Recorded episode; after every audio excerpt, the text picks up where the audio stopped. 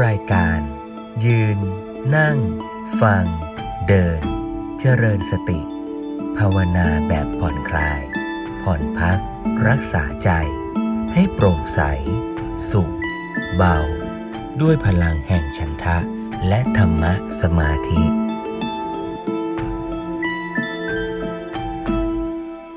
ขอเจริญพรญาติโยมสาธุชนทุกท่าน ในค่ำคืนวันอาทิตย์อีกครั้งหนึ่ง ในกิจกรรมยืนนั่งฟังเดินเจริญสติ ที่จัดกิจกรรมต่อเนื่องมาทุกสัปดาห์ ยังไม่เคยหยุดเลยมั้งโยมนะ ตั้งแต่มกราปีที่แล้ว ก็สืบเนื่องกันต่อไป ในปีที่แล้วเนี่ย ก็พูดส่วนใหญ่ก็จะเป็นเรื่อง สมถกรรมฐาน ที่จะเป็นแบบฝึกหัดในการช่วยแก้ไข จริตนิสัยที่มักโกรธมักฟุ้งซ่านอย่างนี้เป็นต้นนะว่าเมื่อจริตนิสัยเป็นอย่างไร จะมีกรรมฐานที่ช่วยแก้ไข หรือว่าช่วยเสริมในส่วนที่ดีนะขัดเกลาในส่วนที่ไม่ดีของจิตใจเราเนี่ยให้ใจเราเนี่ยเป็นใจที่นุ่มนวลเป็นใจที่มีความพร้อม เป็นใจที่มีความสงบ พอที่จะได้มาฝึกฝนพัฒนาให้เกิดปัญญาต่อไปเนี่ยเพราะฉะนั้นก็การฝึกสมถะก็เป็นประโยชน์นะไม่ใช่ไม่เป็นประโยชน์นะแม้แต่ผู้ที่มุ่งจะเจริญวิปัสนา เพื่อให้เกิดวิปัสนาญาณเนี่ยในบางครั้งบางคราวที่จิตใจมีความฟุ้งซ่านมาก โกรธมากหงุดหงิดมาก ก็อาจจะอาศัยกรรมฐานที่เป็นสมถกรรมฐานเนี่ยมาช่วยเสริม พิ่มกำลังของใจก็ได้ หรือแม้แต่บางคราวที่มีอารมณ์ที่กำหนดได้ยาก เช่นปวดมาก หงุดหงิดมากเกิดขึ้นเนี่ย เราจะเจริญวิปัสสนาไปสังเกตอารมณ์เหล่านั้น โดยตรงเนี่ยบางทีใจมันก็ยิ่งหงุดหงิดมาก ยิ่งโกรธมากครูบาอาจารย์บางท่านก็จะแนะให้กลับไปใช้สมาธิช่วยสักหน่อยก่อน ตอนที่อาตมาไปฝึกวิปัสสนาที่พม่า พระอาจารย์ท่านก็เปรียบเทียบเห็นภาพดีนะท่านบอกว่าเวลาเราฝึกเนี่ย เหมือนเราสู้รบกับอารมณ์ที่มาปะทะเราเนี่ยก็เหมือนค่าศึก บางครั้งอารมณ์ที่มาเนี่ยเขาไม่รุนแรงหรือบางคราวถึงกับเป็นสุขที่กำหนดได้สบายๆเราก็จเจริญวิปัสสนาสังเกตอารมณ์เหล่านั้นตรงๆได้ง่าย แต่บางครั้งบางคราวเนี่ย อารมณ์รุนแรงมาก เช่นว่าปวดมากๆ เจ็บมากๆ เกิดขึ้นเนี่ยเราไปกำหนดโดยตรงไม่ไหวกำลังสติเราไม่พอ ท่านก็เปรียบเทียบเหมือนว่า กองทัพเราเนี่ยมีกำลังน้อย แต่ข้าศึกมีกำลังมาก อย่างนี้ถ้าสู้แบบเผชิญหน้าประจันบานเนี่ยโอกาสพ่ายแพ้มีสูงกำหนดอาการปวดเนี่ยกำหนดไปกำหนดมายิ่งเครียดยิ่งหงุดหงิดยิ่งเจ็บ ยิ่งเจ็บ ลุกเลยเลิกไม่ไหวแล้วพระอาจารย์เนี่ยสยดอท่านก็แนะนำว่า ถ้าอย่างนี้ต้องอาศัยสมถะช่วย เปรียบเหมือนกับว่า เรายกกองทัพหลบเข้าถ้ำก่อน อย่าเพิ่งไปประจันบานกับข้าศึกหลบเข้าถ้ำก่อน มาซ่องสุมกำลังก่อนอ่ามารับประทานอาหาร พักผ่อนเติมกำลังก่อน ให้กองกำลังเรานี่มีกำลังมากขึ้นมีไพร่พลมากขึ้นก่อน แล้วค่อยกลับไปประจันบานใหม่ ก็เปรียบเหมือนกับว่า เราก็กลับมาใช้สมถะช่วย มาอยู่กับลมหายใจสักพัก มาแผ่เมตตา มาสวดมนต์นะหรือทำอะไรให้ใจมันนิ่งมันสงบลงสักหน่อยก่อน หรือถ้าเรากำหนดอาการเจ็บปวดแล้วมันสังเกตได้ยากอาจจะกลับมาดูลมหายใจสักพักหนึ่งก่อนอดูจุดกระทบ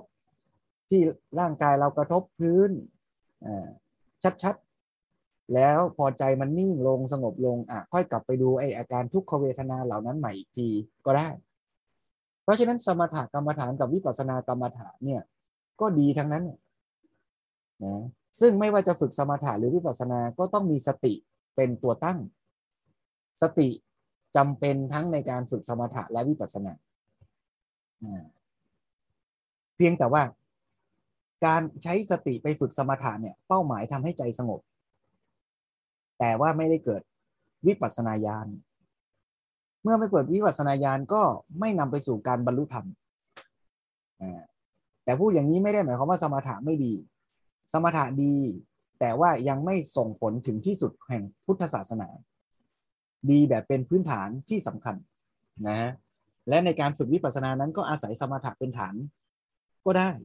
นะถ้าใครมีพื้นฐานจิตใจที่สงบดีโอกาสฝึกวิปัสสนาก็ง่ายนะ แต่แม้ไม่มีสมถะเป็นฐานฝึกวิปัสสนาก็ได้นะอย่างนี้นะคราวนี้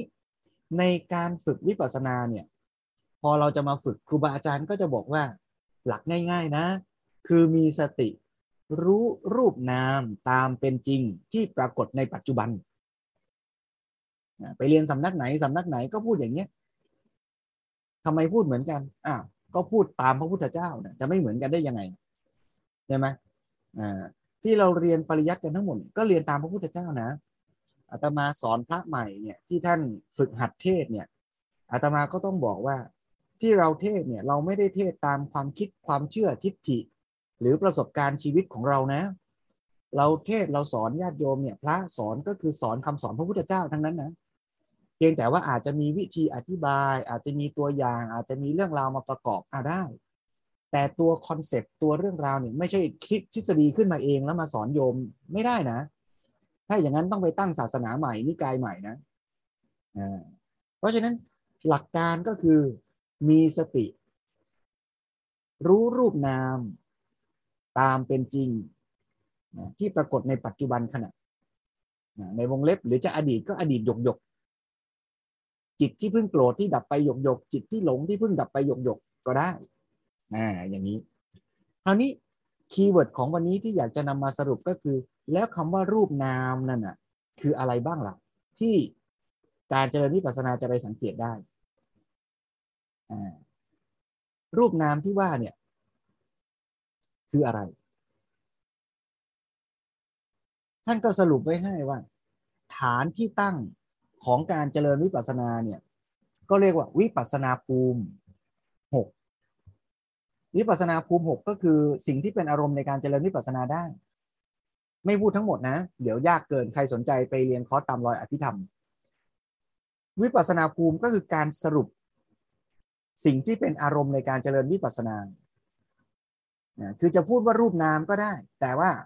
ก็สั้นไปบางทีผู้ปฏิบัติก็ไม่รู้ว่า รูปนามนี่คืออะไรบ้างล่ะ ท่านก็แจกแจงให้นะจะแจกแจงว่าเป็นขันห้าก็ได้ จะแจกแจงว่าเป็นอายตนะสิบสองก็ได้ จะแจกแจงว่าเป็นธาตุสิบแปดก็ได้ เป็นต้นนะหรือจะพูดอย่างอภิธรรมก็บอกจิตเจตสิกรูปก็ได้นะได้ทั้งนั้น เหล่านี้คือปรมัตถสภาวธรรม คือรูปนามที่เป็นอารมณ์ในการเจริญวิปัสสนากรรมฐานได้นะฮะนั้นวิปัสสนาภูมิเนี่ยไม่ว่าจะพูดในแง่ไหนก็คือสิ่งเดียวกันนั่นแหละ เพียงแต่ว่าจัดกลุ่มจัดประเภทแตกต่างกันไป ตามแต่ว่า ผู้ปฏิบัติก็จะได้เข้าใจว่าอ๋อสิ่งเหล่านี้คืออารมณ์ในการเจริญวิปัสสนา เมื่อรู้แล้ว เวลาจะฝึกเจริญวิปัสสนา ก็จะได้รู้ว่าเอาสติไปสังเกตสิ่งเหล่านี้ไม่ใช่สิ่งอื่น อย่าไปสังเกตสิ่งอื่นที่ไม่ใช่สิ่งเหล่านี้ อันนี้ในความหมายว่าถ้าเราต้องการเจริญวิปัสสนานะ ย้ำอีกทีว่า แต่ถ้าจะฝึกสมถะ ก็เอาสติไปรู้สิ่งอื่นนอกจากวิปัสสนาภูมิก็ได้นะ นะเพราะฉะนั้นในวันนี้ก็จะหยิบยกธรรมบรรยายของหลวงพ่อสมเด็จพระพุทธโฆษาจารย์ จากธรรมบรรยายชุดจากจิตตวิทยาสู่จิตภาวนา ในหัวข้อลำดับที่ 23 ชื่อเรื่องว่าวิปัสนาภูมิ ซึ่งหลวงพ่อสมเด็จก็จะอธิบายวิปัสสนาภูมิทั้ง 6 นี่แหละ แต่วันนี้จะเปิดให้ฟังเฉพาะเรื่องขันห้าก่อน ใครอยากฟังต่อก็ไปฟังต่อเอาทีหลัง แต่ให้ฟังเป็นตัวอย่างว่า ขันห้าก็คือวิปัสนาภูมินั่นเอง จะเรียกว่ารูปนามก็ได้ จะเรียกว่าขันห้าก็ได้ แล้วแต่ละอย่างนั้นเราสังเกตอย่างไรย้ำอีกทีว่าการรู้ว่าอะไรคือวิปัสนาภูมิไม่ได้แปลว่า ให้เราฝึกไปตามหาให้ครบนะ วิปัสนาภูมินะโยมไม่ใช่ดาก้อนบอลเรียนแล้วไม่ใช่ต้องไปตามหาให้ครบ แต่เรียนให้รู้ว่าอ๋อสิ่งเหล่านี้คือ สิ่งที่ใช้เป็นอารมณ์ ใช้เป็นจุดสังเกตในการเจริญวิปัสสนาได้ เมื่อสิ่งเหล่านี้ปรากฏขึ้นอะไรมันปรากฏขึ้นตอนนั้นชัดก็ดูอันนั้นอ่าไม่ใช่ไปตั้งเจตนาไว้ก่อน วันนี้ฉันจะหาสุขเวทนา วันนี้ฉันจะหาวายโยธาไม่ต้องไปตั้งนั้นอ่าคือจริงๆจะตั้งก็ไม่ผิดหรอก แต่ว่าโอกาสที่ตั้งไปแล้วมันจะกลายเป็นเคร่งเครียดเพ่งตึงเกินไปมันมีสูงครูบาอาจารย์ท่านก็เลยบอก ดูที่มันปรากฏนั่นแหละ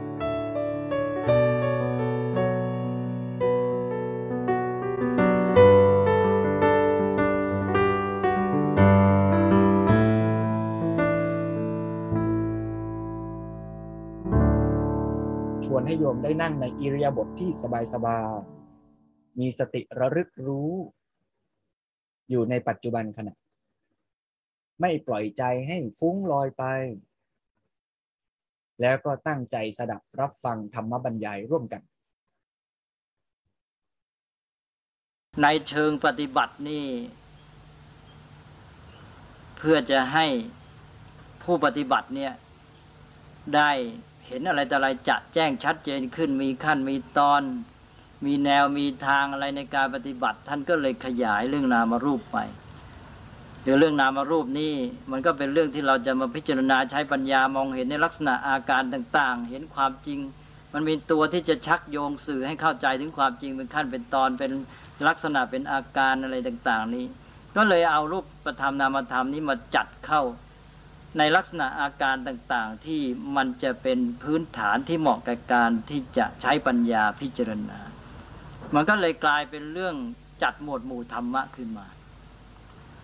มันก็จะทำให้ง่ายให้ชัดเจนขึ้น แต่มันกลายเป็นว่าบางทีเราจำยากในเบื้องต้น คือจะให้ง่ายแหละมันกลายเป็นยาก เพราะว่าเราต้องมารู้จักชื่อสิ่งเหล่านี้ เพราะชื่อเหล่านี้มันเป็นภาษาเหมือนกับภาษาวิชาการ เป็นภาษาธรรมะไปแล้ว เราไม่คุ้นกับชื่อเหล่านี้ก็เลยกลายเป็นว่า เรามีภาระเพิ่มขึ้นที่จะต้องเรียน แต่ที่จริงนะท่านต้องการให้เราง่ายขึ้น เราจะได้เห็นอะไรชัดขึ้นรูปธรรมนามธรรมนี่ บอกไงเราก็รู้เห็นแล้วแหละว่าอ๋อไม่มีอะไร พิจารณารูปธรรมนามธรรม แต่เสร็จแล้วพออ๋อแค่นั้นต่อจากนั้นก็มืดเลย ไม่รู้จะเอาอยัางไง เพราะฉะนั้นมันจึงไม่ใช่ว่าหยุดแค่ว่ารู้รูปธรรมนามธรรม ก็ต้องเห็นว่ารูปธรรมนามธรรมที่จะมาเรียนกันนั่นมาเออ มันมีอาการมีลักษณะปรากฏยังไงจะเรียนกันแบบไหน นี่แหละ คือเรื่องที่ว่าจะทำให้ซับซ้อนขึ้นสับแสงก็มาแล้ว นี้ท่านก็เลยบอกว่ารูปรูปธรรมนามธรรมหรือรูปนามที่ว่าเนี่ย ที่จะมาเป็นอารมณ์ของวิปัสสนานี่เป็นพื้นฐานเป็นพื้นเพ เรียกว่าเป็นภูมิของวิปัสสนา เรียกภาษาศัพท์ธรรมะเรียกว่าวิปัสสนาภูมิ วิปัสนาภูมิก็คือเรื่องรูปธรรมนามธรรมนั่นแหละมาจัดมาอะไรแต่ไรเข้าเป็นหมวดเป็นหมู่ เป็นชั้นเป็นเชิงเป็นลักษณะเป็นอาการที่จะ ให้เราเข้าใจถึงความจริงได้ง่าย มันสอดแสดงความจริงในรูปแบบลักษณะต่าง ๆ อาการต่างๆ เรียกว่าวิปัสนาภูมิ ก็เป็นหมวดธรรมต่าง ๆ เป็นหกหมวด ก็เป็นว่าวิปัสนาภูมินี่มีหกประเภทด้วยกัน ตอนนี้ก็กลายเป็นว่า ถ้าตอบอีกแบบหนึ่งก็บอกว่าอารมณ์ของวิปัสนาหรือกรรมฐานของวิปัสนานั้นคืออะไร แทนที่จะตอบว่ารูปนามที่เป็นปัจจุบันตอบใหม่ ตอบแบบจัดเป็นหมวดเป็นหมู่ แล้วตอนนี้ตอบว่าได้แก่วิปัสนาภูมิหกหมวดอ้าวนี่เป็นวิธีตอบแบบที่จริงอันเดียวกัน ทีนี้เป็นวิปัสนาภูมิหกหมวดมีอะไรบ้างอันนี้ก็จะต้องมาจำแนกกันละอาตมาก็จะให้หัวข้อก่อนละวิปัสนาภูมิหมวดที่หนึ่งเรียกว่าขันห้านี่เป็นภูมิของวิปัสนา เราจะใช้ภูมิแบบภาษาไทยก็ยังได้ เหมือนก็เป็นภูมิรู้ของวิปัสนา คนที่จะทำวิปัสสนานี่มีภูมิเรื่องวิปัสสนาก่อนนะ ภูมิของวิปัสสนาที่หนึ่งก็คือขันห้าต่อไปที่สองก็คืออายตนะอายตนะสิบสองอาจนะที่เป็นช่องทางรับรู้ของเราตาหูจมูกลิ้นกายใจ พร้อมทั้งสิ่งที่มันรับรู้รูปเสียงกลิ่นรสสัมผัสกายแล้วก็สิ่งที่คิดในใจ แล้วต่อไปอะไร หมวดที่สามวิปัสนาภูมิก็ได้แก่ธาตุสิบแปดครับยังไม่ได้บอก ว่าธาตุสิบแปดคืออะไรเดี๋ยวค่อยย้อนมาพูดอีกที ต่อไปหมวดที่สี่ได้แก่อินทรีย์ยี่สิบสองก็ยังไม่บอกละผ่านไปก่อน ต่อไปหมวดที่ห้าวิปัสนาภูมิได้แก่อริยสัจสี่แล้วก็หมวดที่หกสุดท้าย วิปัสนาภูมิได้แก่ปฏิจจสมุปบาทเอาละนี่ นี่คืออารมณ์ของวิปัสสนาที่เรียกว่าวิปัสสนาภูมิ จะเห็นว่า ต่างกันลิบลับกันเรื่องกรรมฐานของสมถะที่ผ่านมาแล้ว สมถะนั้นไปแบบหนึ่งเลย นี่มาวิปัสสนาไปแบบหนึ่งเลย ชื่อไม่มีซ้ำกันเลยทีนี้ก็จะขอขยายความเรื่องวิปัสสนาภูมินิดหน่อย ก็เริ่มตั้งแต่ขันห้าขันห้าที่จริงก็ควรจะมีพื้นฐานมาบ้างแล้ว ขันห้าขันนั้นแปลว่ากอง หรือแปลว่าหมวดหมู่ หรือพูดไทยก็อาจจะว่าประเภทนั่นเอง คือในทางธรรมะนั้นถือว่าชีวิตของคนเราเนี่ยเกิดขึ้นจากการประชุมกันหรือมารวมกันเข้าขององค์ประกอบต่างๆ นี่องค์ประกอบที่มารวมกันเข้าเป็นชีวิตนี้มีมากมาย ท่านก็บอกว่าถ้าแยกอย่างง่าย ๆ มันก็เป็นรูปธรรมนามธรรมเลยแต่นี้ว่าเราจะแยกให้มันเห็นความจริงได้ชัดเจนยิ่งขึ้น มันเป็นประโยชน์ในเชิงปฏิบัติมากขึ้น ก็ให้แยกกระจายให้ชัดออกไป ท่านก็จัด ให้องค์ประกอบเหล่านั้นเป็นหมวดเป็นหมู่ได้ห้ากลุ่มด้วยกัน หรือห้ากองห้าประเภท หมายความว่าชีวิตของเราแยกแยะกระจายออกไปเป็นองค์ประกอบต่างๆ มากมายจัดเข้าเป็นหมวดหมู่เป็นประเภทได้ห้าหมู่ห้าประเภทด้วยกัน คือหนึ่งเรียกว่ารูป หรือรูปประขัน เอาคำว่าขันไปต่อเขาทุกอัน ก็รูปก็เป็นรูปประขัน ก็คือกองรูปคือประเภทที่เป็นรูป ก็รูปธรรมทั้งหลายถ้าแยกแบบภาษาเก่าก็ง่าย ๆ ก็คือธาตุสี่นอกจากธาตุสี่แล้วก็ยังกระจายไปอีกบอกว่าธาตุสี่นี่เป็นธาตุหลัก เป็นรูปหลัก นอกจากรูปหลักแล้ว ก็มีรูปย่อยๆออกไปที่อาศัยรูปหลักเนี่ย ปรากฏตัวขึ้นไปไอ้รูปที่อาศัยอิงอยู่กับรูปหลักเหล่านี้มีอีก 24 ประเภท เรียกว่าอุปาทายรูป 24 รูปหลักนั้นเขาเรียกว่ามหาภูตรูป ก็เป็นรูป28ซึ่งในที่นี้เราไม่จำเป็นต้องเรียนเอาเป็นว่าในส่วนร่างกายรูปธรรมในชีวิตของเราเนี่ยทั้งหมดเนี่ยเรียกว่ารูปประขันกันแล้วกัน มันจะแยกไปเท่าไหร่ก็ช่าง ทีนี้ต่อไปขันที่สองหรือหมวดที่สองก็คือเวทนา เวทนาขันก็คือความรู้สึกสุขทุกข์หรือเฉยเฉยคือความรู้สึก เวลาเราได้รับรู้อะไรต่างๆเนี่ยเราจะมีความรู้สึกว่าสบายไม่สบายหรือสุขหรือทุกข์หรือเฉยเฉยไม่สุขไม่ทุกข์นี่ก็จัดเป็นประเภทหนึ่งเรียกว่าเวทนา ต่อไป ต่อไปก็คือประเภทข้อมูลของความรู้ ก็คือสิ่งที่เราจำหมายไว้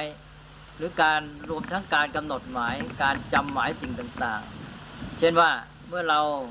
เห็นได้ยินสิ่งต่างๆนี่เราจะมีการ กำหนดหมายจำไว้ว่าอันนี้เขียวนี่ขาวนี่ดำนี่แดง นี่เสียงทุ้มเสียงแหลม เสียงคนเสียงสัตว์ นี่คนผู้ชายคนผู้หญิงนั้นคนสูงคนเตี้ยในดำในเขียวในขาวอะไรต่าง ๆ นี่อันนี้ก็คือเป็นสิ่งที่จำหมายไว้กำหนดหมายไว้เป็นข้อมูลของความรู้แล้วต่อไป อันนี้เรียกว่าสัญญาขัน ที่เป็นจำหมายเนี่ยแต่บางทีก็เรียกกันว่าจำได้หมายรู้ แล้วต่อไปก็คือ ความคิดกระบวนการความคิดปรุงแต่งทั้งหลาย ความคิดปรุงแต่ง พร้อมทั้งคุณสมบัติของจิตใจที่มาปรุงแต่งความคิดอ้าวเช่นว่า ความโลภความโกรธความหลง ความอิจฉาริษยา ความมีศรัทธา ความมีเมตตากรุณาอะไรต่างๆคือทั้งดีทั้งชั่ว คุณสมบัติ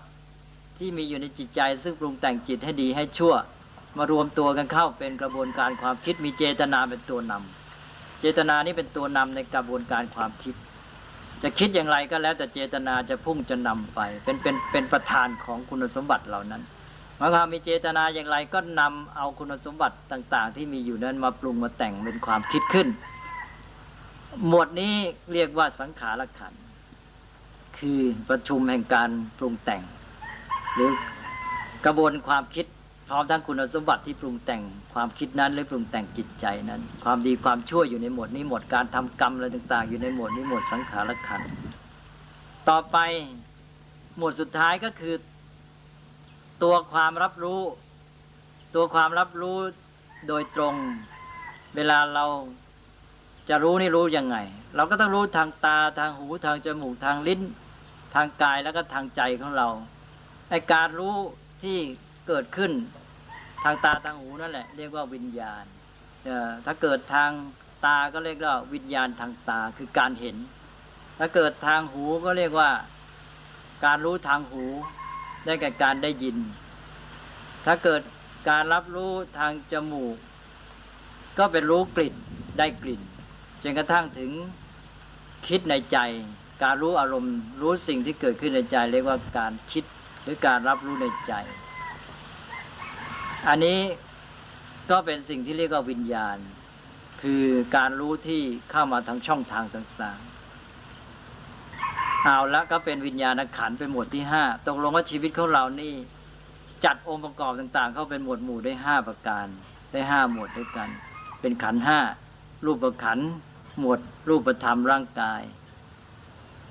แล้วก็เวทนาขันหมวดความรู้สึกสุขทุกข์สบายไม่สบายเฉยๆ สัญญาขันหมวดความจำได้หมายรู้ข้อมูลของความคิด แล้วก็สังขารขันหมวดของความคิดกระบวนการความคิดพร้อมทั้งเครื่องปรุงแต่งคือคุณสมบัติต่างๆ ที่ดีชั่ว แล้วก็วิญญาณขัน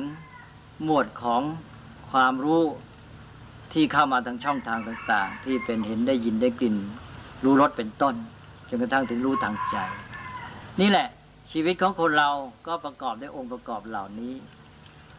การเรียนรู้เรื่องขันห้านี่เป็นสำคัญมาก เพราะว่าเราจะเข้าใจชีวิตของเราแม้แต่เพียงแค่เรียนขันห้านี่ก็ มันทำให้มีความจะแจ้งในชีวิตขึ้นมากอาตมาจะเน้นสักนิดหนึ่งให้เห็นความสัมพันธ์ระหว่างขันห้าเหล่านี้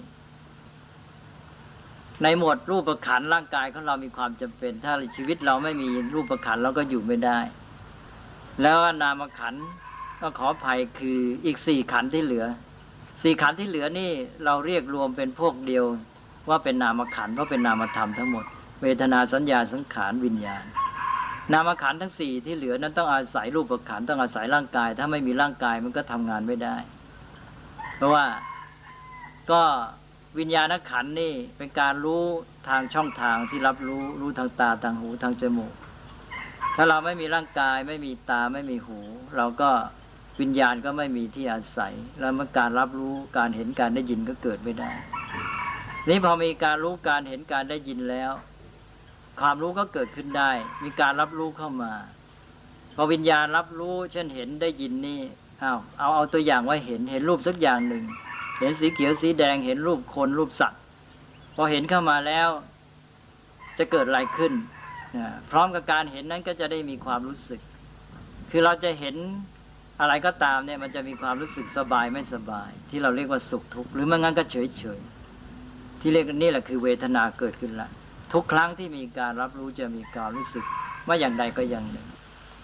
แล้วพร้อมกันนั้นมีอะไรอีก เราก็จะกำหนดหมาย ซึ่งสัมพันธ์กับการจำ และมันก็ทำให้เกิดความจำด้วย เรากำหนดหมายไว้อย่างไร เราก็จำไว้อย่างนั้น นี่สัญญาขันนี่เป็นส่วนสำคัญของความจำการกำหนดหมายนี่เรียกว่าสัญญา พร้อมกับการที่เราเห็นนั้น เราก็จะมีการกำหนดหมายด้วย ว่าเป็นคนเป็นสัตว์ เป็นแม้กระทั่งกำหนดว่าเป็นชื่อนั้นชื่อนี้เป็นคนที่เรารู้จักหรือไม่รู้จัก เป็นสีเขียวสีแดง ลูกสูงต่ำอ้วนผอมอะไรเป็นต้นเนี่ยกำหนดหมายเสร็จ สัญญาก็มีแล้ว แล้ว แล้วก็เราก็จะมีอะไรต่อไปอีก เราก็จะมีความคิดเริ่มตั้งแต่ ปฏิกิริยาของจิตใจ ถ้าหากว่าสิ่งที่เราเห็นนั้นเรารู้สึกสบายเป็นความสุข เราก็ชอบใจ ความชอบใจนี้เป็นปฏิกิริยาของจิตใจเกิดขึ้นแล้ว หรือว่าถ้าหากว่าสิ่งที่เราเห็นนั้นทำให้เราไม่สบาย เราจะเกิดปฏิกิริยาคืออะไร คือไม่ชอบใจ อันนี้จะเป็นอาการของจิตใจที่เราเรียกว่าสังขารจากจุดของความชอบใจไม่ชอบใจก็คิดไปชอบใจก็คิดไปอย่าง ไม่ชอบใจคิดไปอย่าง คุณสมบัติในจิตใจที่มีความชอบไม่ชอบ อยากได้ไม่อยากได้ เกลียดชังอะไรต่าง ๆ มันก็ผสมอยู่ในนี้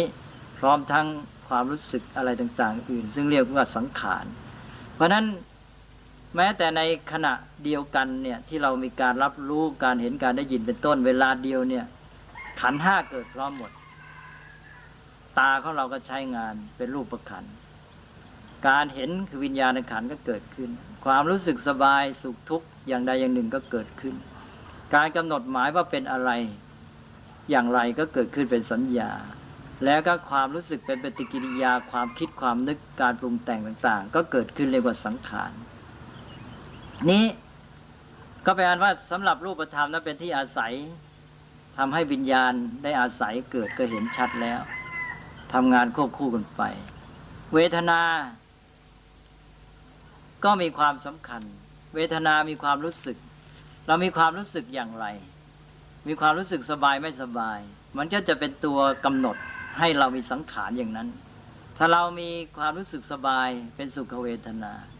มันก็มีปฏิกิริยาในสังขารคือความคิดเริ่มตั้งแต่ชอบใจ ถ้าไม่สบายไม่ชอบใจ สังขารก็เกิดขึ้นอาศัยเวทนานั้นเป็นจุดเริ่มต้น เป็นตัวอิทธิพลสำคัญ แล้วก็ถ้าเวทนานั้นทำให้เรามีความรู้สึกสบาย เราก็จะกำหนดหมายสิ่งที่เราเห็นนั้นไปอย่างหนึ่ง มันมีอิทธิพลต่อการกำหนดหมายการจำของเรา แล้วก็ความคิดของเราจะคิดต่อสิ่งนั้นเราต้องอาศัยสัญญา ต้องอาศัยข้อมูล ถ้าเรา ไม่มีการกำหนดหมายไว้ ไม่มีสัญญาว่านี่เป็นคนเป็นสัตว์ เป็นคนต่ำคนผอมเป็นคุณหญิงเป็นชายเป็นคนที่นั้นที่นี้ ถ้าเราไม่มีสัญญานี้เนี่ยความคิดก็เดินไม่ได้ ความคิดต้องมีข้อมูล เพราะฉะนั้นสังขารก็ต้องอาศัยสัญญา ตกลงว่าขันห้าเนี่ยทำงานอิงอาศัยซึ่งกันและกัน และทำงานด้วยกันตลอดเวลา แล้วเวทนานี่ถ้ามองดูจะเห็นว่าเหมือนกับว่าอ๋อมันก็มีนิดเดียวรู้สึกสุขทุกข์ ไม่สุขไม่ทุกข์รู้สึกสบายไม่สบายเฉยๆทำไมถึงจัดเป็นถึงขันหนึ่งเลย สัญญาก็เห็นชัดแล้วว่า โอ้โหมากมายเหลือเกินกำหนดหมายนี่ ไม่รู้เท่าไรเลยสิ่งที่เป็นข้อมูลนั้นมันมากมาย นับไม่ไหว ทีนี้สังขารก็เห็นชัดละวันคิดกับปรุงแต่งไปต่าง ๆ มากมาย แต่ทีนี้ว่าเวทนาก็มีนิดเดียวรู้สึกสุขทุกข์ไม่สุขไม่ทุกข์ทำไมจัดเป็นประเภทหนึ่ง ขอเห็นความสำคัญของเวทนา เวทนานี่เป็นตัวอิทธิพลที่บันดาลชะตากรรมของมนุษย์ทั้งชีวิตส่วนตน และส่วนรวมทั้งสังคม ตลอดกระทั่งโลกเป็นอย่างมาก มนุษย์เรานี่ที่ทำกิจกรรมต่างๆ คิดปรุงแต่งสร้างสรรค์ต่าง ๆ นี่ดำเนินชีวิตประกอบกิจกรรมอะไรทำอะไรแม้กระทั่งไปทำการต่อสู้ขัดแย้งกันทั้งเกิดสงครามเนี่ยมันมาจากอะไร การอิทธิพลของการแสวงหาเวทนาใช่ไหม คือการต้องการความสุข ต้องการหลีกเลี่ยงทุกข์เท่านั้นเอง มนุษย์เนี่ยทำทุกอย่าง มนุษย์คิดทุกอย่างพูดทุกอย่างทำทุกอย่างนี้เพื่อจะให้ได้สุขเวทนา เพื่อให้ได้ความสุข และเพื่อหลีกพ้นให้ความทุกข์ เพราะฉะนั้นเวทนานี้เท่ากับเป็นเป้าหมายแห่งการดำเนินชีวิตของมนุษย์ปุถุชนเลย สังคมอะไรแต่อะไรเป็นไปต่าง ๆ นี่เวทนาเป็นตัวบันดาล มันเป็นจุดหมายด้วยแล้วมันเป็นตัวจุดเริ่มต้นด้วย เป็นตัวอิทธิพลที่บันดาล พอเราได้เวทนาอย่างไร เช่นว่าเราเห็นคนนี้เรารู้สึกสบาย เรามีความสุขเราจะชอบคนนี้ แล้วเราก็จะคิดเกี่ยวกับคนนี้ไปอย่างหนึ่ง แล้วเราอาจจะเพียรพยายามมากมาย ที่จะมีความสัมพันธ์กับบุคคลผู้นี้จนกระทั่งชีวิตของเรานี่อาจจะเปลี่ยนไปเลย ในทำนองเดียวกันถ้าเราไปเห็นบุคคลอีกคนหนึ่ง เรารู้สึกไม่สบาย เราก็จะเกิดปฏิกิริยาอีกอย่างหนึ่ง เช่นความโกรธความไม่ชอบความชังแล้ว กระแสความคิดของเราการพูดการกระทำของเราก็จะไปอย่างถ้าเป็นเรื่องแรงมากๆ เวทนาแรง มันก็อาจจะมาเปลี่ยนแปลงวิถีชีวิตของเราจนกระทั่งถึงว่าทำให้บางคนนี่ถึงกับเข้าคุกเข้าตารางไปก็ได้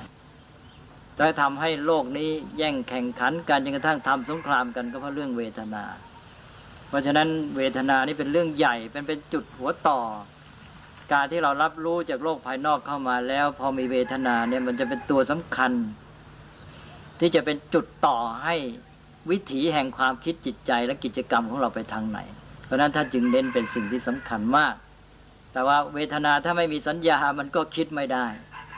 แต่แล้วก็ถ้าไม่มีกระบวนการความคิดมันก็ไม่รู้จะทํำยังไง มันก็ตันอยู่แค่นั้น เพราะฉะนั้นมันต้องอาศัยกันหมด นี่ขอให้เห็นความสำคัญเรื่องขันห้าและกระบวนการทำงานของมันที่มีความสัมพันธ์เชื่อมโยงกัน เป็นระบบเป็นกระบวนการ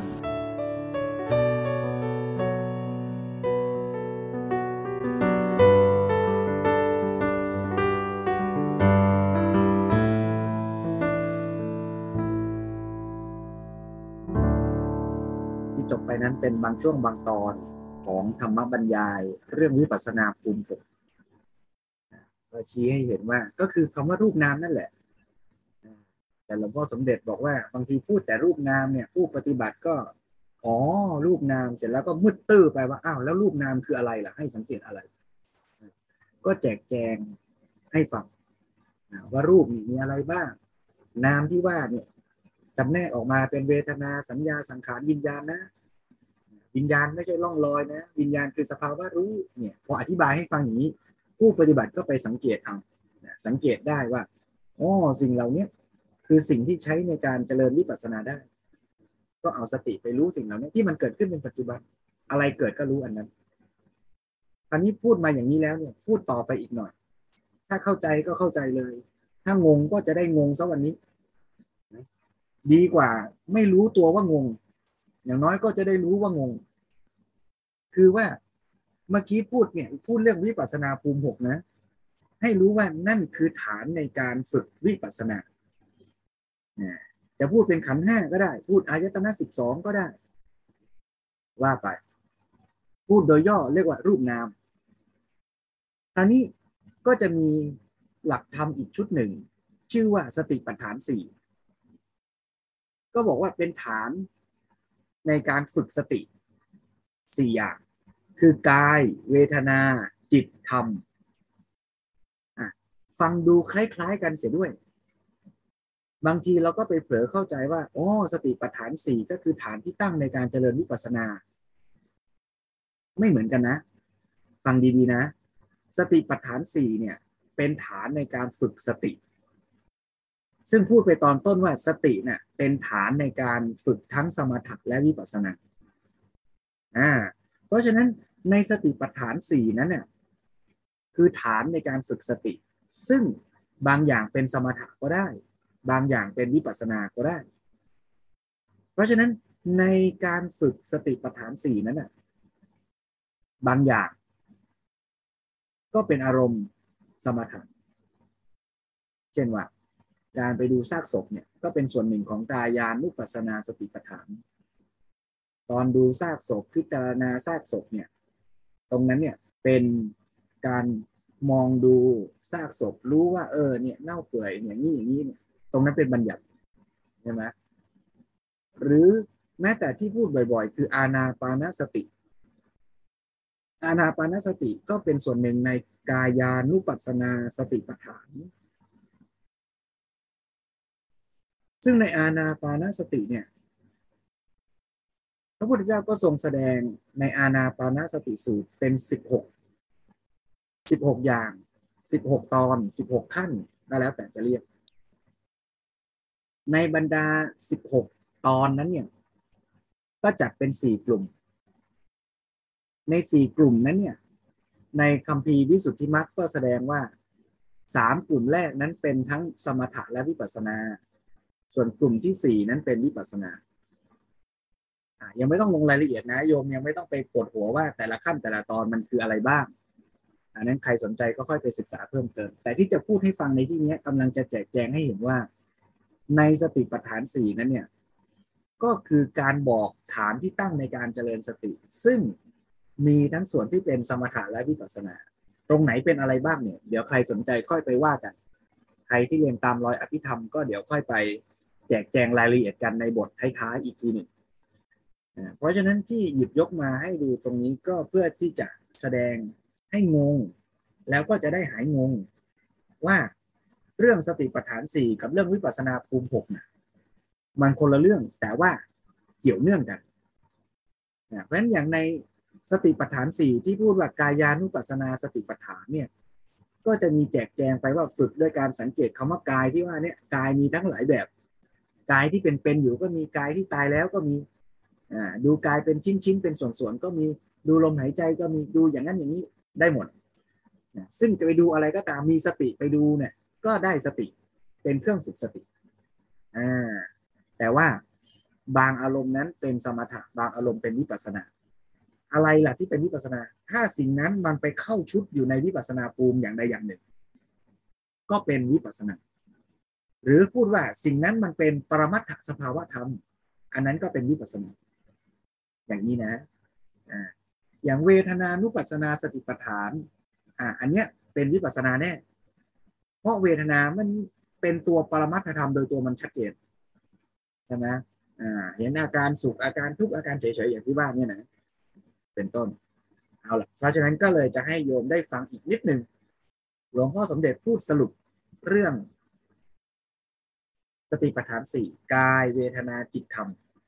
ส่วนถ้าใครสนใจรายละเอียด เดี๋ยวไปตามฟังเอาทีหลังนะ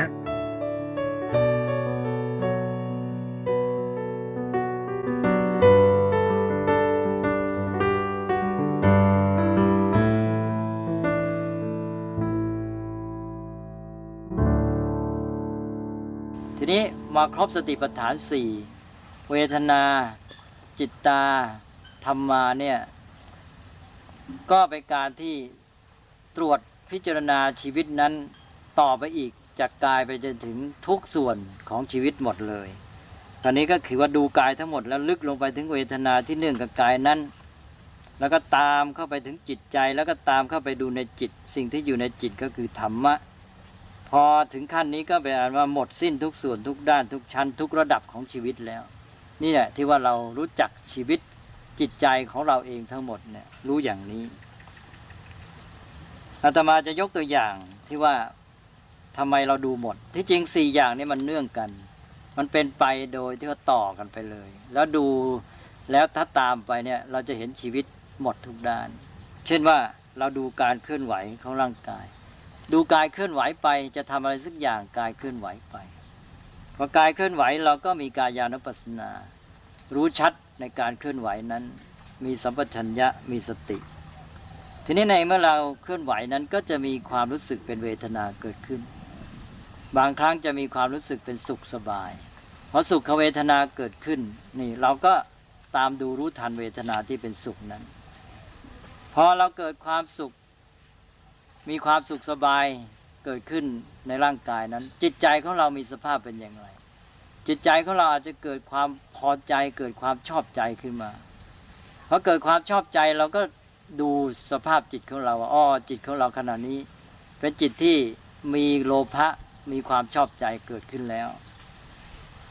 แล้วก็ พอดูสภาพจิตใจของเราว่าจิตใจของเราเป็นอย่างนี้แล้ว ลึกเข้าไปอีกขั้นคืออะไร ก็ไปดูไอ้ตัวความชอบใจไม่ชอบใจในใจของเรานั่นอีกทีหนึ่งตอนนี้ให้สังเกตดูความแตกต่าง เมื่อกี้นี้ดูจิตใจ ก็คือดูสภาพจิตใจว่าจิตใจนี้ไม่ชอบใจ มีความไม่ชอบใจ ทีนี้อีกทีอีกชั้นหนึ่งคือไปดูตัวความชอบใจที่อยู่ในใจของตัวเองไอ้ตัวความชอบใจนั่นแหละ คือสิ่งที่เรียกว่าธรรมะ ยกตัวอย่าง เช่น ใจเวลานั้นมีโทสะจิตมีโทสะก็รู้ว่าจิตมีโทสะการที่รู้ว่าจิตมีโทสะนั่นคือ เป็นจิตตานุปัสสนารู้เท่าทันจิต ทีนี้เราตามเข้าไปอีกชั้นหนึ่งก็คือไปดูตัวโทสะในใจนั้น การที่ดูตัวโทสะในใจนั้นคือธรรมานุปัสสนา เพราะว่าโทสะนั้นเป็นตัวธรรมะ อันนี้ก็เท่ากับว่าเวลาดูสติปัฏฐานเนี่ยเราสามารถดูเป็นลำดับไป จากเรื่องเดียวกันเนี่ยตลอดจะเห็นสติปัฏฐานครบทั้งสี่ชั้นทีเดียว มองลึกลงไปลึกลงไปเห็นเป็นลำดับเนื่องกันลงไป ตั้งแต่กายานุปัสสนา ไปจนถึงธรรมานุปัสสนาเป็นวันว่าจบทีเดียว อันนี้ก็จะมีข้อสังเกตเพิ่มอีกว่า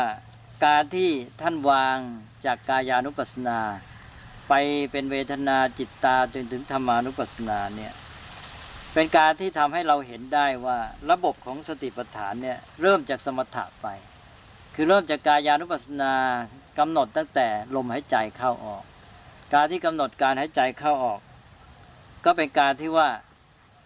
เป็นการเริ่มจากสมถะ โดยทำจิตให้เป็นสมาธิก่อน แล้วก็เข้าสู่วิปัสสนา เพราะฉะนั้น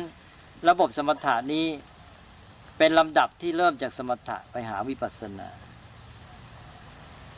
แล้วพัฒนาการปฏิบัติตามหลักสติปัฏฐานนี้เป็นเรื่องของความเป็นลำดับต่อเนื่อง ทั้งในแง่ที่ว่าจากสมถะไปสู่วิปัสสนา และในแง่ที่ว่าจากหยาบไปหาละเอียด ถ้าเรามองดูอีกแง่หนึ่ง ก็คือว่าพร้อมกับการที่ว่าจากสมถะไปสู่วิปัสสนานี่ก็คือจากหยาบไปสู่ละเอียดด้วย จากร่างกายที่เป็นส่วนหยาบไปหาเวทนาจิตธรรมะ ซึ่งละเอียดอ่อนลงไปตามลำดับ ต่อไปอีกข้อสังเกตหนึ่งก็คือว่า เรื่องแยกระหว่างจิตตานุปัสสนากับธรรมานุปัสสนา ขอย้ำอีกทีหนึ่งเมื่อกี้ก็พูดไปแล้ว อาตมาก็อยากให้ชัดเจน ก็เลยตั้งเป็นข้อสังเกตแยกกันมาต่างหากว่า จิตานุปัสสนานั้นดูภาวะหรือสภาพจิตที่มีความชอบความชังมีกุศลอกุศลธรรมอยู่ข้างใน ดูภาวะจิตนั้นสภาพจิตนั้น ที่มีความชอบชังเป็นต้นมีอกุศลกุศลนั้นอย่างหนึ่ง แต่ทีนี้ธรรมานุปัสสนานั้นไม่อย่างนั้นดูธรรมะที่อยู่ในจิตอีกทีหนึ่ง คือดูกุศลธรรมอกุศลธรรมหรือดูความชอบความชังอะไรความดีความชั่วที่มันอยู่ในจิตนั้นเนี่ยสองตอนถ้าแยกกันได้ แล้วก็จะรู้เข้าใจจิตตานุปัสสนากับธรรมานุปัสสนา ซึ่งมันก็บางทีก็เป็นเรื่องเดียวกันนั่นแหละ ดูสภาพจิตกลายเป็นจิตตานุปัสสนา ดูสิ่งที่อยู่ในจิตนั้นก็เป็นธรรมานุปัสสนาไปอันนั้นธรรมานุปัสสนาเนี่ยก็เป็นการลงลึกไปอีก ตอนแรกเราดูสภาพจิต เสร็จแล้วเราก็ ลงไปหาว่าในไอ้สิ่งที่อยู่ในจิตใจของเรานั้น มันคืออะไรมันเป็นอย่างไร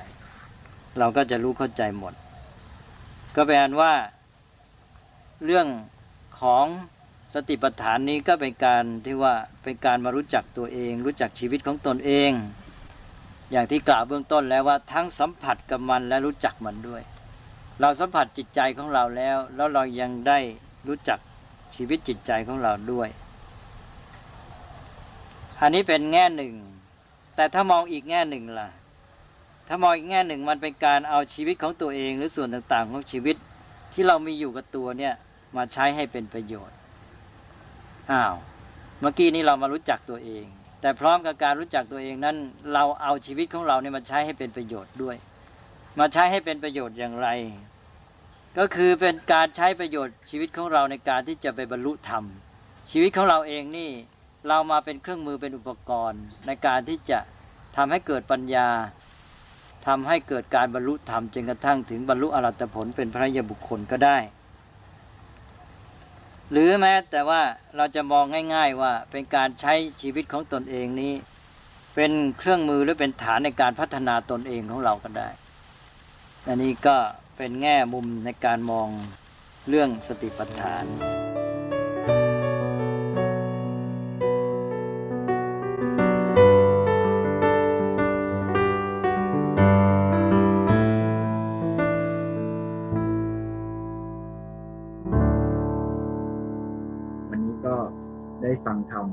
เรื่องวิปัสนาภูมิหกแล้วก็เรื่องสติปัฏฐานสี่โดยย่อ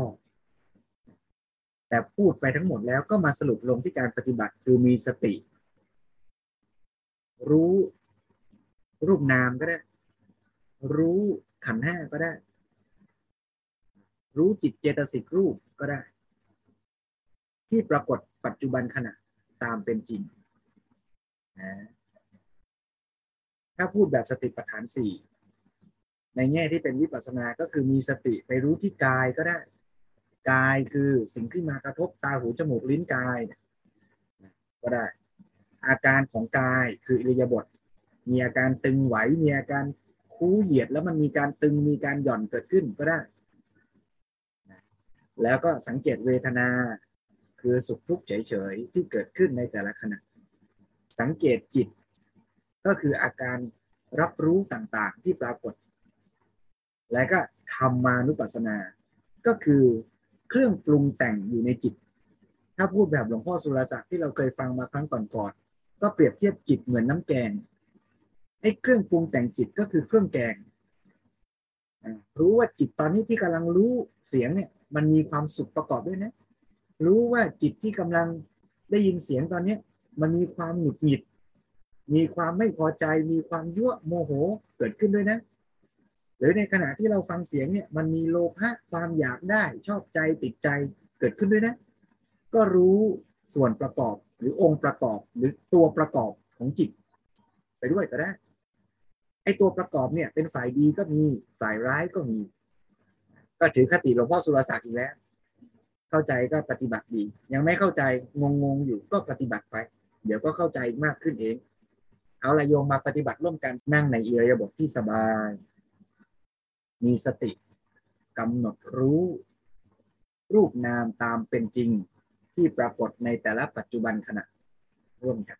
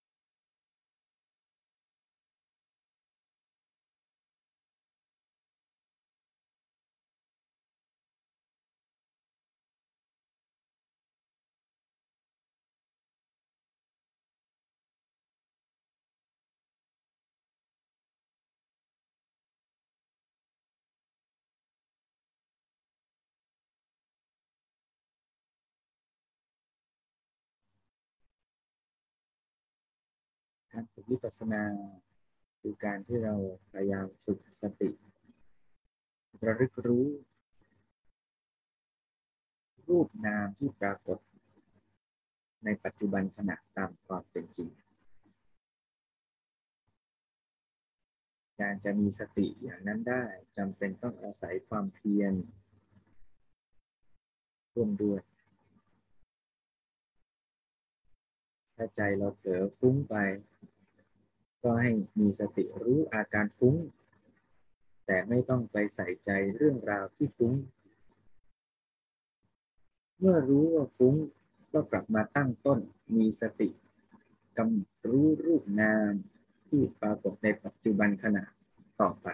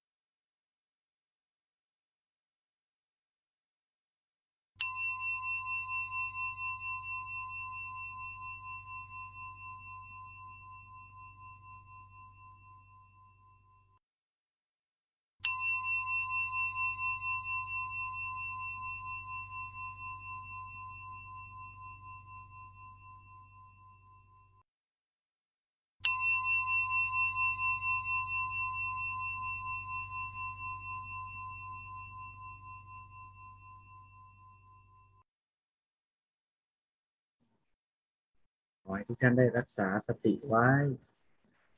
แล้วก็ได้พิจารณาอาการที่ปรากฏรับรู้เสียงนี้ รับรู้อาการที่ปรากฏทั่วๆ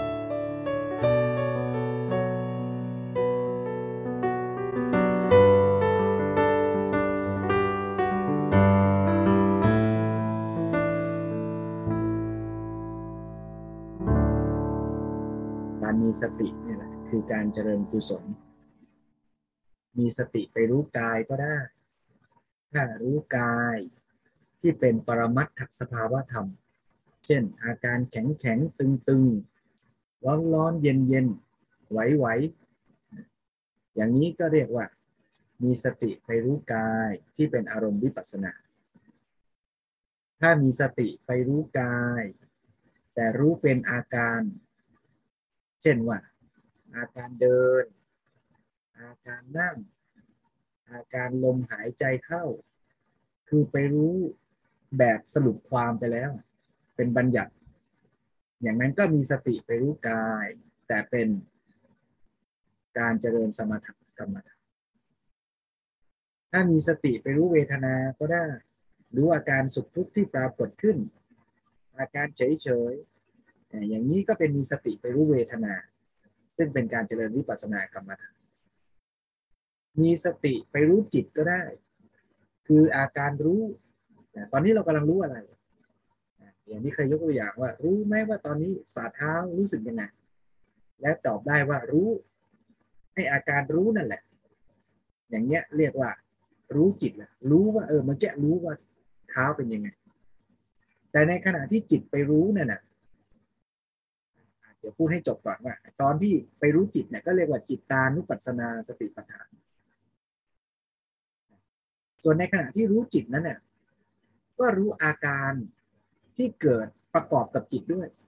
ว่าตอนรู้ที่ฝ่าเท้าเนี่ยรู้สึกปรุงแต่งอะไรประกอบไปด้วย ขณะที่รู้เสียงเนี่ยรู้อะไรประกอบไปด้วย เช่นบางทีได้ยินเสียงเหมือนกันอะแต่ขณะที่ได้ยินเสียงบางทีเกิดปัญญาประกอบด้วยอ๋อเข้าใจเข้าใจ ก็เป็นการรู้เสียงที่มีปัญญาประกอบ บางขณะรู้เสียงแล้วก็เกิดอาการหงุดหงิดไปด้วยหงุดหงิดมันก็ประกอบกับตอนรู้เสียง เพราะฉะนั้นรู้เสียงเหมือนกัน แต่ตัวประกอบอาจจะไม่เหมือนกันไอ้ตัวประกอบนี่แหละ คือทำมานุปัสสนาสติปัฏฐานยกตัวอย่างเช่นว่า สภาวะที่อยู่ในสังขารขันนั่นไม่ว่าจะเป็นความโกรธ ไม่ว่าจะเป็นความยึดติดพอใจไม่ว่าจะเป็นปัญญา มันก็เกิดร่วมกับจิตเพราะฉะนั้นผู้ปฏิบัติเนี่ยจะสังเกตที่ตาหูจมูกลิ้นกาย การมากระทบกระทบกระทบกันของสิ่งต่างๆ ทางตาหูจมูกลิ้นกายก็ได้ สังเกตอาการใจที่ไปรู้อะไรรู้อะไรอยู่ก็ได้ ขณะที่รู้นั้นสุขทุกเวทนาเป็นยังไง ไปรู้ตรงนั้นก็ได้ หรือในขณะที่รับรู้อะไรแล้วมันมีตัวประกอบ ทั้งฝ่ายดีฝ่ายร้าย ประกอบกับจิตในตอนนั้นเป็นยังไง รู้ตัวว่ากำลังโกรธรู้ตัวว่ากำลังชอบใจ รู้ตัวว่ากำลังเกิดความลาโลภะอยากได้ เกิดความยึดติดพอใจ เกิดความอิจฉา เกิดความอะไรก็แล้วแต่น่ะที่มันประกอบอยู่ตรงนั้นเนี่ยโดยที่ไม่ต้องไปเรียกชื่อมันนะ แต่แค่รู้ว่าอาการมันเป็นอย่างนั้นเนี่ย เปรียบเทียบเหมือนหลวงพ่อสุรศักดิ์ยกตัวอย่างว่า จิตเป็นเหมือนแกง แล้วเราก็รู้เครื่องแกงด้วยก็ได้ เครื่องแกงก็คือตัวที่ประกอบอยู่ในน้ำแกง ซึ่งเวลาโยมกินแกงส้มเนี่ยโยมก็อาจจะรับรู้กลิ่นหอมหอมบางอย่าง ซึ่งไม่เหมือนแกงส้มเจ้าอื่นที่เคยกิน ก็รู้ว่ากลิ่นมันเป็นอย่างนั้น ไม่ต้องไปเรียกชื่อหรอกนะ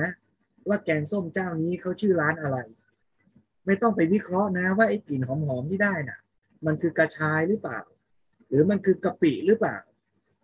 ไม่ต้องไปจำแนกแจกแจงอย่างนั้น แต่รู้ว่ากลิ่นมันเป็นอย่างนั้นน่ะ รู้ตามที่มันเป็น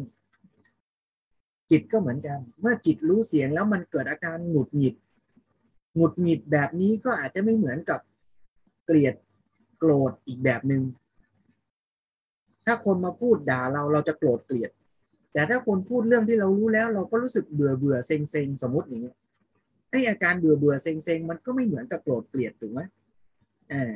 ส่วนมันจะเรียกชื่อเป็นภาษาไทยภาษาบาลีว่าอะไรก็ช่างมันเถอะ เราก็รู้แล้วกันว่าเออเนี่ยมันมีอาการเบื่อเบื่อเซ็งเซ็งหรือตอนนี้มันมีอาการโกรธโกรธเกลียดเกลียดยั่วยั่วอะไรอย่างเงี้ยนะ รู้อาการที่ประกอบกับจิตอย่างนี้ก็ได้ อะไรมันปรากฏเด่นชัดในเวลานั้นก็รู้อย่างนั้น เอวังก็มีด้วยประการละชนี้ วันนี้ก็ขออนุโมทนาญาติโยมทุกท่านที่ได้มาฝึกสติ รู้อะไร ก็รู้อันนั้น